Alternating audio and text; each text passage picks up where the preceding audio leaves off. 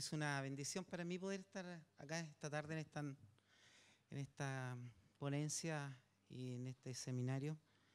Eh, soy un pastor metodista pentecostal de derecho privado. Eh, eh, me siento muy contento porque puedo estar con mi esposa y dos diáconos de nuestra congregación junto a sus familias.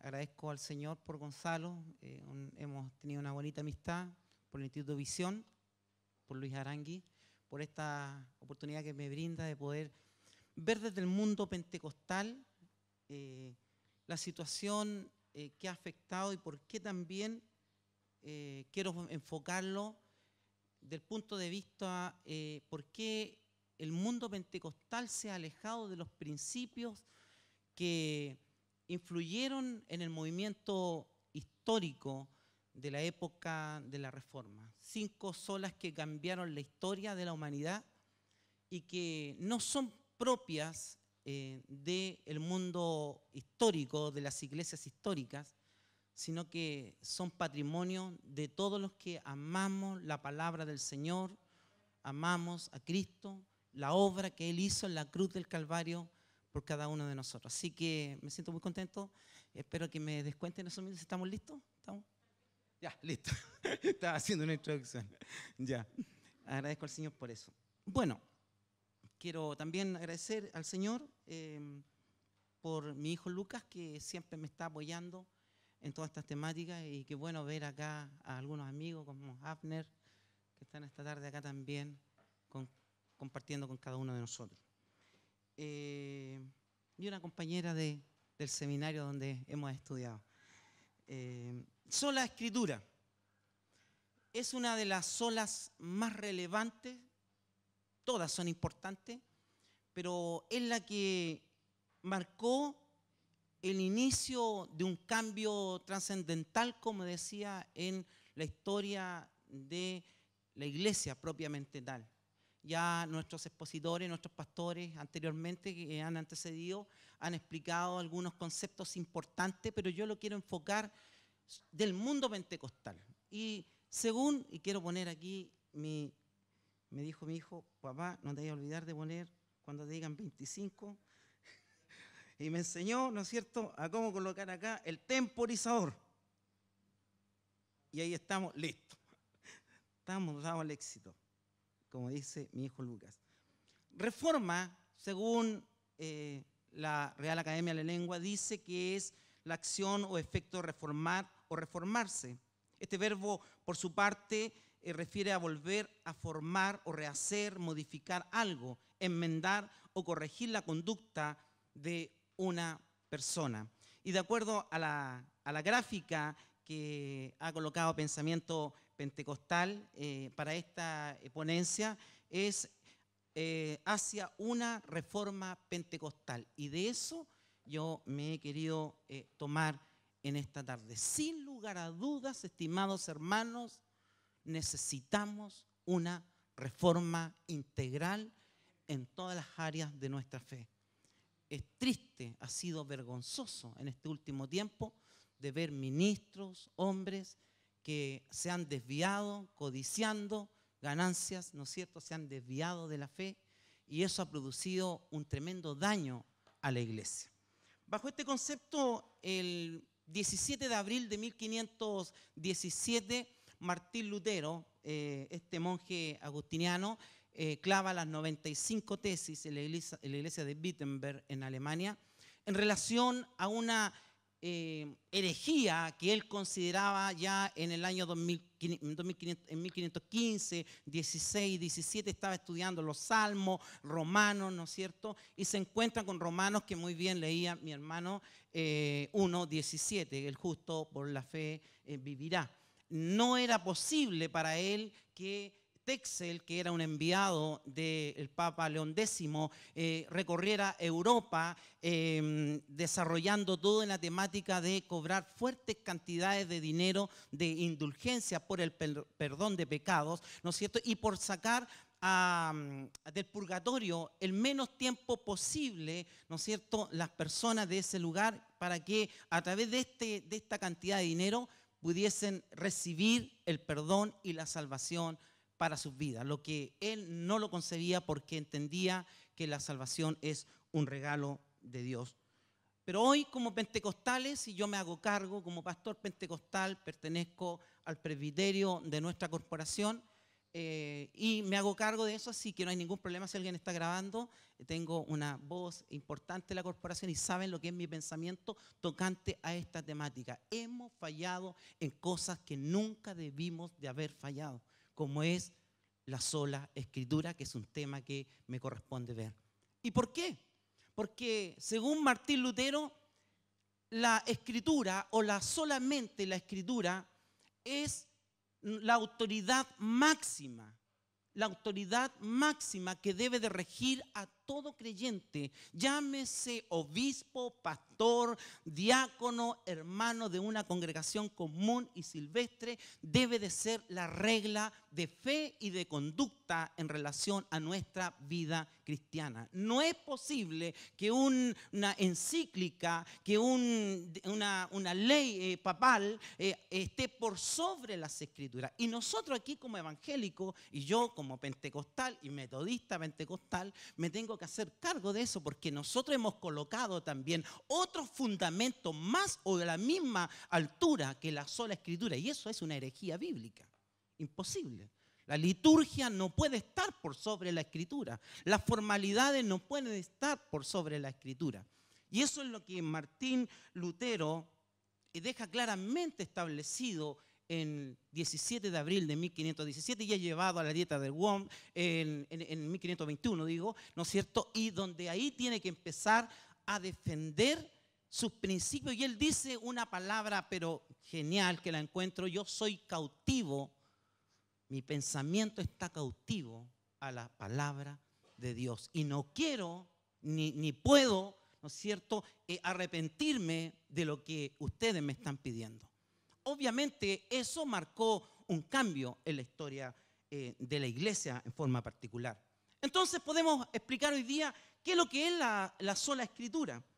El principio de la sola escritura tiene que ver con que la autoridad final eh, o la corte última o máxima es la palabra del Señor. Hay una frase que acuñaron los reformadores eh, protestantes en esa época, semper reformanda. O sea, el cristiano debe de estar siempre confrontado por la palabra del Señor, debe estar reformando, cambiándose, porque la obra del Espíritu Santo es la que hace el cambio en la vida del creyente. No podemos vivir religiosamente bajo un pretexto pentecostal, hablo por mí, ¿no es cierto? Por mi iglesia en particular, ¿no es cierto? Porque somos la iglesia más antigua o la más histórica, en absoluto. Todo lo contrario, la palabra del Señor debe siempre hablarnos, muchas veces a incluso incomodarnos a los cómodos. El apóstol Pedro lo deja claro y bajo la dirección del Espíritu Santo nos enseñó en 2 Pedro 1, versículos 20 y 21. Y dice, miren, escuchen esta palabra, pero ante todo, sabed esto, que ninguna profecía de la escritura es asunto de interpretación personal. ¿Qué quiere decir, Pedro? Que no podrían haber varias personas interpretando un texto de diferentes formas. Yo no podría como pastor decirle a ustedes, usted qué piensa de este texto, usted qué piensa de este texto. No, lo que deberíamos decir, qué dice el Señor del texto. Bajo ese concepto es fundamental entonces entender que ninguna profecía de la escritura es asunto de interpretación personal. Coma, dice, pues ninguna profecía fue dada jamás por un acto de voluntad humana, sino que hombres inspirados por el Espíritu Santo hablaron de parte de Dios, de parte de Dios. O sea, la palabra del Señor fue exhalada, la voz de Dios exhaló sobre los escritores sagrados para que ellos, que es la voz de Dios, pudiesen en estos tiempos llegar a nuestras vidas. O sea, hay muchos pentecostales que esperan que venga un evangelista, una persona eh, em, profeta, ¿no es cierto?, que le pueda entregar una palabra de Dios. No, hermano, la profecía máxima que es para nosotros la sagrada escritura, la palabra del Señor. Bajo este concepto yo quiero ir y meterme aquí en esta, en esta brecha del pentecostalismo, que no, lo que es lo que nos convoca. Ahí yo no tengo ningún problema, para hacerlo. Dentro del mundo evangélico chileno hubo una gran eh, pluralidad en relación a esta temática y nos encontramos que el movimiento pentecostal eh, fue explosivo alrededor de los inicios del, del siglo XX todo eh, es, eh, eh, no hay que sacarlo de contexto porque el movimiento pentecostal viene, ¿no es cierto?, de los mineros del salitre que habían quedado sin trabajo, llegan a Santiago, la gente del campo a la ciudad, gente pobre, gente sin trabajo, gente sin estudio, gente que no sabía leer ni escribir. Por eso hay que colocarlo en el contexto en el cual llegó el movimiento pentecostal a nuestras vidas. Damos gracias al Señor por esos lindos hermanos que predicaron por amor y por pasión, sin saber leer y escribir. Y conocimos muchas veces personajes que decían, léame lo que dice el texto. Y damos gracias al Señor por eso, porque nos transmitieron amor por Jesucristo. Pero lamentablemente eso también nos llevó, ¿no es a alejarnos de la sola escritura. Y eso es lo que quiero ver en esta tarde. El movimiento creció en forma rápida, sostenida, nuestra cultura criolla hay aspectos que han sido característicos, pero lamentablemente de manera negativa, como fue, ¿no es cierto?, estas aristas eh, que nos alejaron y que muchas veces nos encontramos en nuestros púlpitos a pastores, a obispos, a hermanos, desde la perspectiva testimonial, hablar de este lugar, pero nunca o muy pocas veces de la perspectiva escritural que es lo que nos convoca en esta noche. Entonces, había poca literatura, había poco recurso para llegar a estudiar, porque los niveles eh, educacionales eran bastante bajos en el principio. Bajo este concepto, el pentecostalismo no fue siempre así. El pentecostalismo en su eh, génesis, en su inicio, empieza con el pastor Huber, un doctor en teología, un eminente hombre que valoraba mucho el conocimiento escritural, la sola escritura y el estudio sistemático de la palabra. Lo primero que les quiero decir en esta tarde es que los pastores que se nombraron en esa época, los primeros pastores del movimiento pentecostal, tenían que pasar, ¿no es cierto?, por eh, un seminario que él tenía, ¿no es cierto? Y el primer pastor, que es el punto de inflexión que empieza a desviarse de la sola escritura, es el pastor Manuel Umaña Salina. No lo digo yo, lo dice la historia, como fue la nieve de Orellana o de Sepúlveda, que ve una un punto de inflexión donde se empieza a alejar el mundo pentecostal del amor a las escrituras, de la dependencia de las escrituras. Huber amaba las escrituras y él hasta último momento luchó para que todos los pastores que nacientes de este movimiento pentecostal fueran pastores instruidos en las escrituras, porque entendía lo que significaba depender del conocimiento bíblico. Recuerden ustedes que la palabra de Dios no nace por inspiración personal de cada uno de nosotros, sino que Dios sopló sobre los escritores sagrados. Esta misma problemática cultural o movimiento es totalmente diferente como es las asambleas de Dios eh, americanas, que ellos hasta el día de hoy son pastores que salen de seminario totalmente instruidos, capacitados y son pentecostales. La cultura pentecostal criolla se empezó lamentablemente a alejar porque empezaron a nombrar a pastores de diferentes lugares, ¿no es cierto?, a, nivel de todo el país y no tenían esto. Y aquí vamos a ver dos aspectos que yo, estudiando la historia pentecostal, porque aquí no vengo a improvisar ni vengo a decir lo que yo creo, sino que lo que los historiadores dicen de este movimiento, ¿no es cierto?, en relación a las problemáticas que nos encontramos, y esto lo dejé estipulado en un ensayo que realicé. Bajo este concepto, ustedes me preguntarán cuáles han sido los principales, entonces, los aspectos que han fomentado el alejamiento de la sola escritura en el mundo pentecostal. Pero hay que ponerse colorado y, y hay que decir las cosas que verdaderamente sí, nos alejamos de la palabra del Señor. Y lamentablemente las iglesias históricas nos ven al mundo pentecostal como poco doctos, poco instruidos, ¿no es cierto? Mucha obesidad en las manifestaciones del carisma, pero poco delgadísimo, flacuchento, raquítico en el conocimiento escritural. Creo que hay dos aspectos que influyeron en esta temática del mundo pentecostal. ¿Por qué? Lo primero es, lo que influyó fue la mala interpretación bíblica, una mala exégesis del texto porque no se tenía el conocimiento, vuelvo a decir, no se tenían eh, los estudios, eh, los hermanos pentecostales eran personas que venían de, una eh, cultura educacional baja al inicio del siglo XX, estoy hablando. Y lo segundo que afectó que nos alejáramos constantemente de las escrituras fueron enaltecer sobremanera las manifestaciones carismáticas en desmedro de el estudio sistemático de las escrituras. Yo creo en las manifestaciones carismáticas, pero no pueden estar por sobre la sola escritura.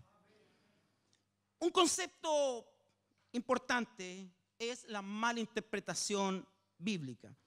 El, el pentecostalismo criollo da cuenta de muchos cambios y errores y ha tenido eh, aspectos importantes del pentecostalismo clásico, que es evidentemente una mala interpretación, una mala interpretación digo, eh, bíblica.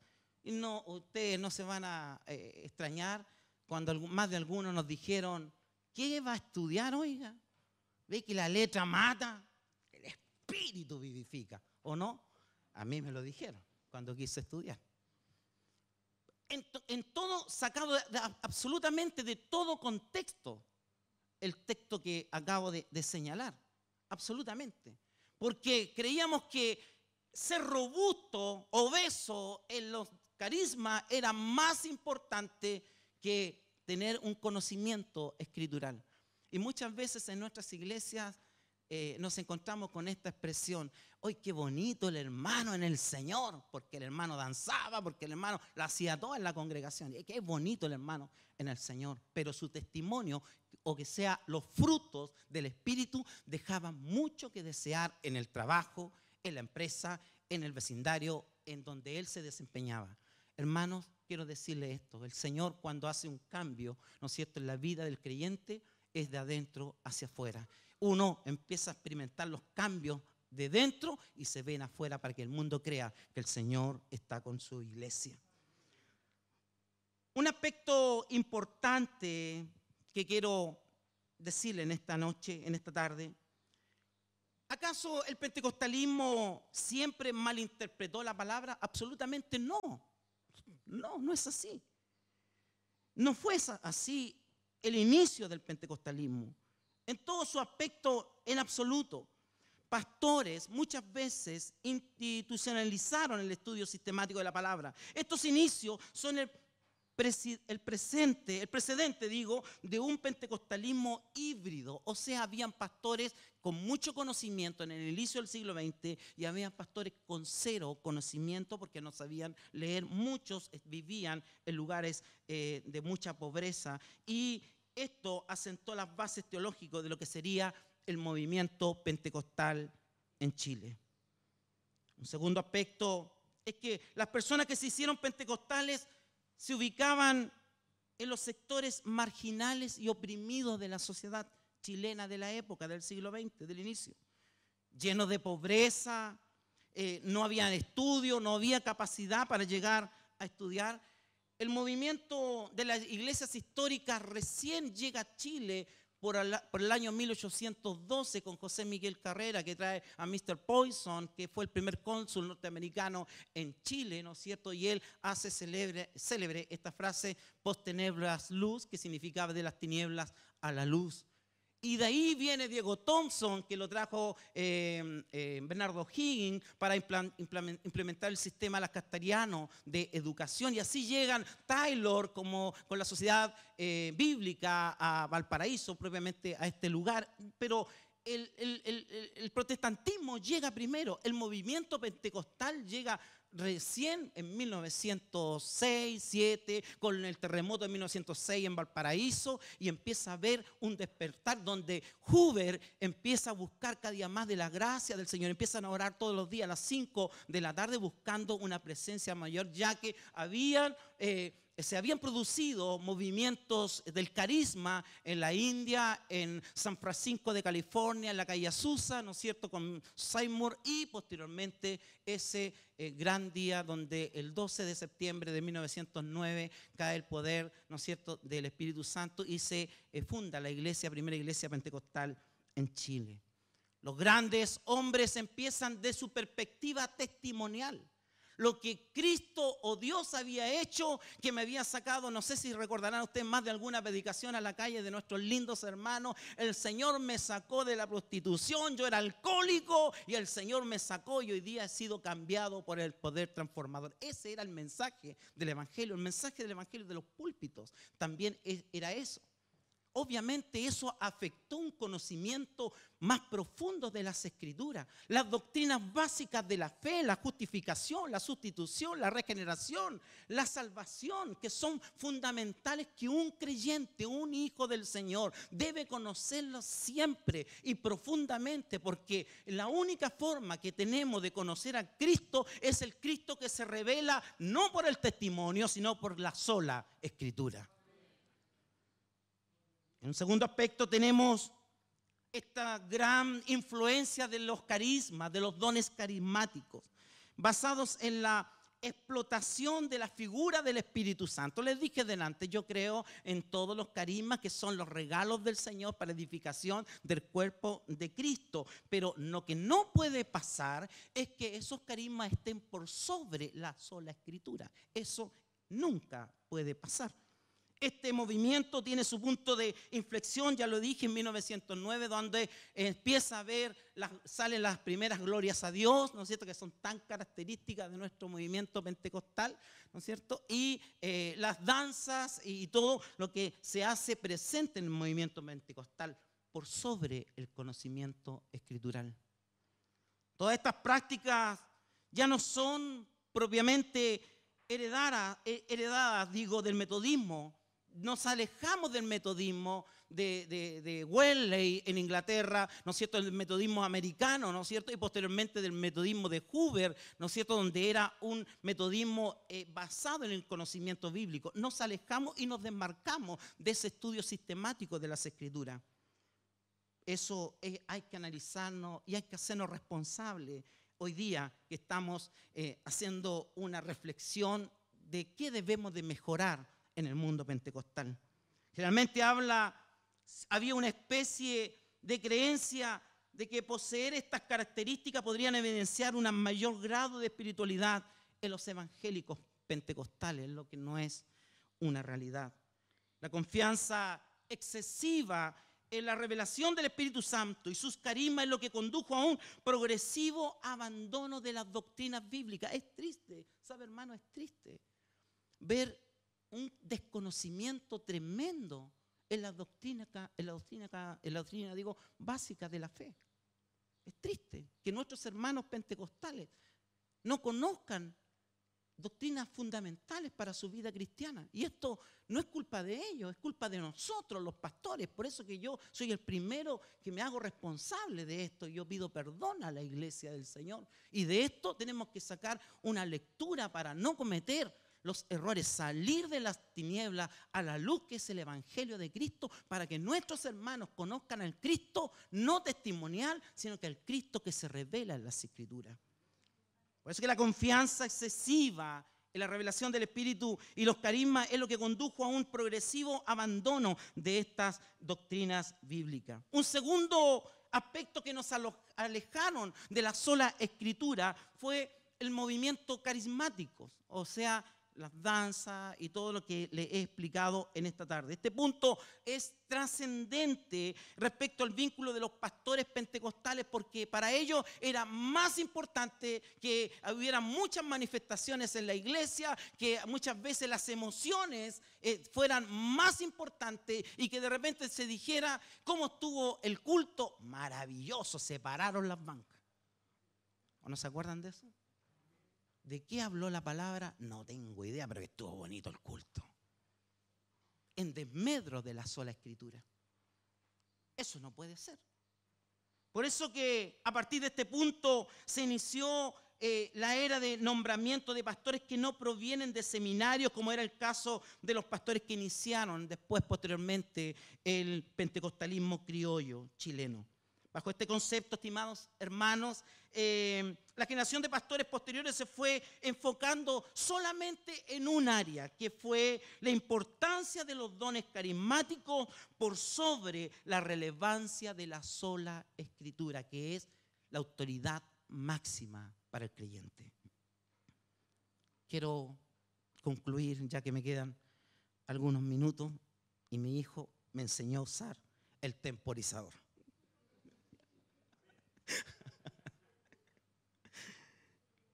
La sola escritura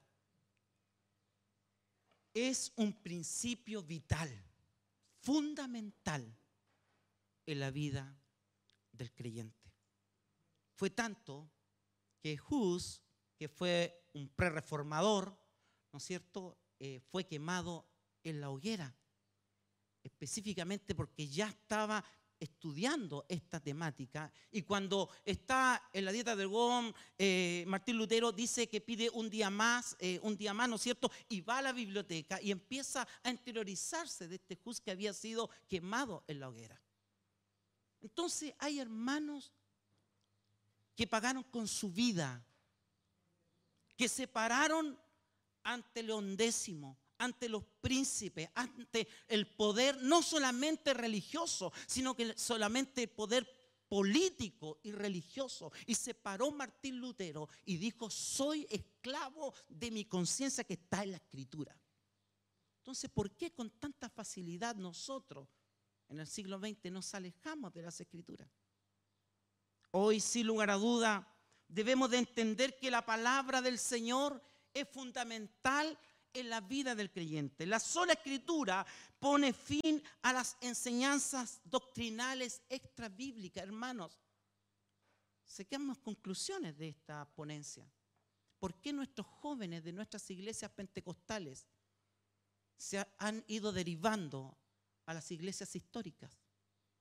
Porque no encuentran las respuestas bíblicas en la iglesia pentecostal criolla. Es un desafío para nosotros los pastores. No podemos seguir como estamos sobre el espíritu, dones carismáticos por sobre la escritura. ¿Cómo es posible, hermanos, que viene algún predicador, y voy a decir los nombres y digan, yo lo dije, no hay ningún problema, el pastor Edwin Montesino lo dijo el día sábado 9. ¿Cómo puede ser que Cash Luna Guillermo Maldonado dicen y decretan, atan y desatan, ¿no es cierto?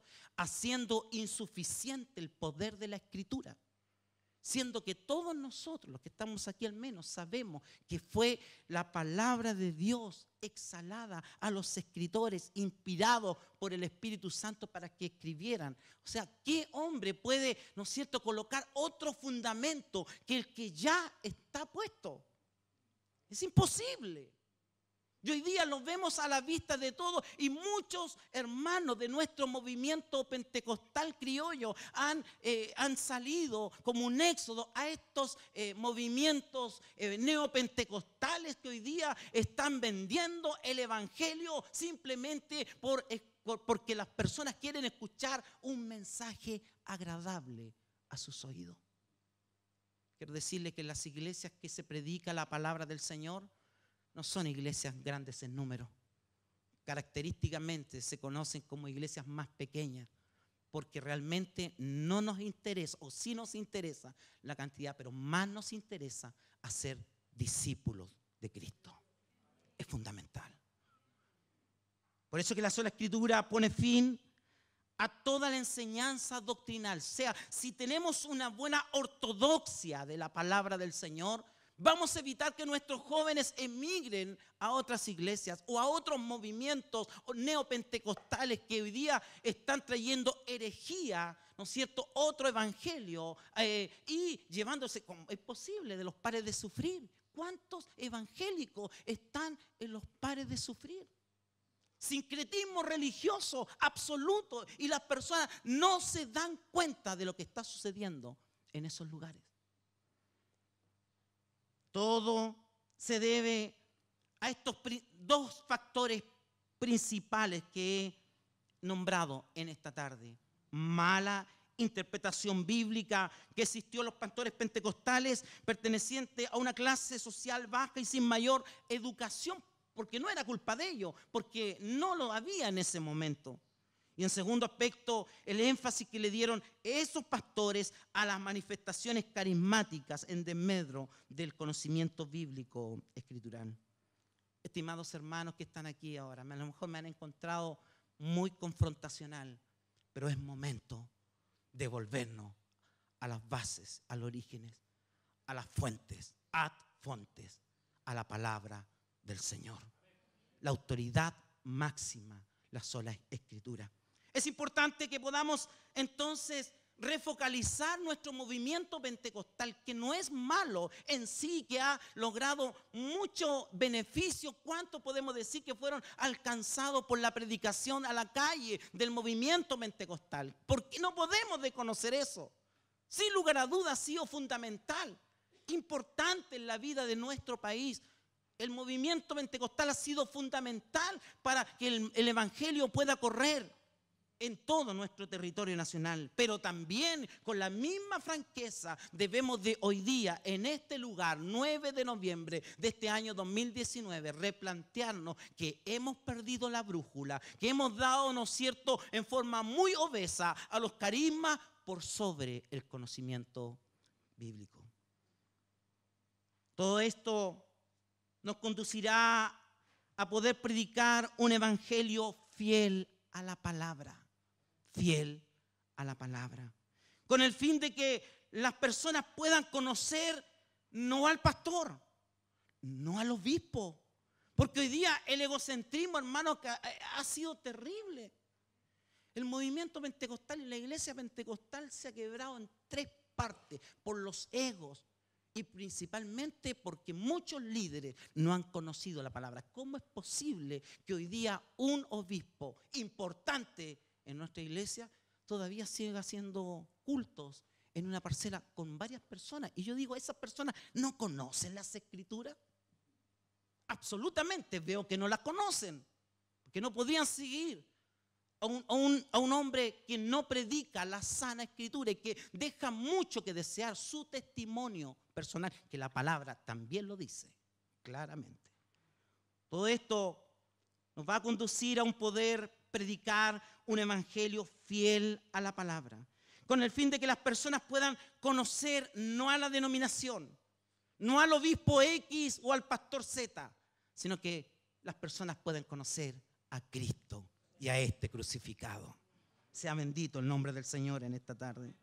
Bajo este concepto, estimados hermanos, no va a ser a través de las vivencias emocionalistas que caracterizaron por años al pentecostalismo criollo. Termino con estas palabras. Me siento un pastor metodista pentecostal por convicción, pero también el Señor me ha iluminado en estos tiempos, porque creemos que hemos perdido el foco y debemos de volver a reenfocarnos, a reformarnos y principalmente en la sola escritura, que es el tema que me ha correspondido en esta tarde, uno de los temas más importantes. Le pido al Señor por cada uno de ustedes, para que ustedes puedan ser agentes de cambio y poder influenciar. ¿Sabe que para mí hubiese sido más fácil salir de la iglesia metodista pentecostal? Pero me quedé en la iglesia metodista pentecostal para poder influenciar a los jóvenes, a los hermanos. Y cuando me ha correspondido entregar o predicar, solo predico a Cristo. Él debe ser siempre exaltado, dijo Martín Lutero. Por eso les quiero motivar en esta tarde a que el principio de Martín Lutero, la autoridad máxima en la sola escritura, y que él fue, ¿no es cierto?, a exponer su vida y que damos gracias al Señor por esos hombres. Agradecemos al Señor por los grandes pentecostales al inicio del siglo XX.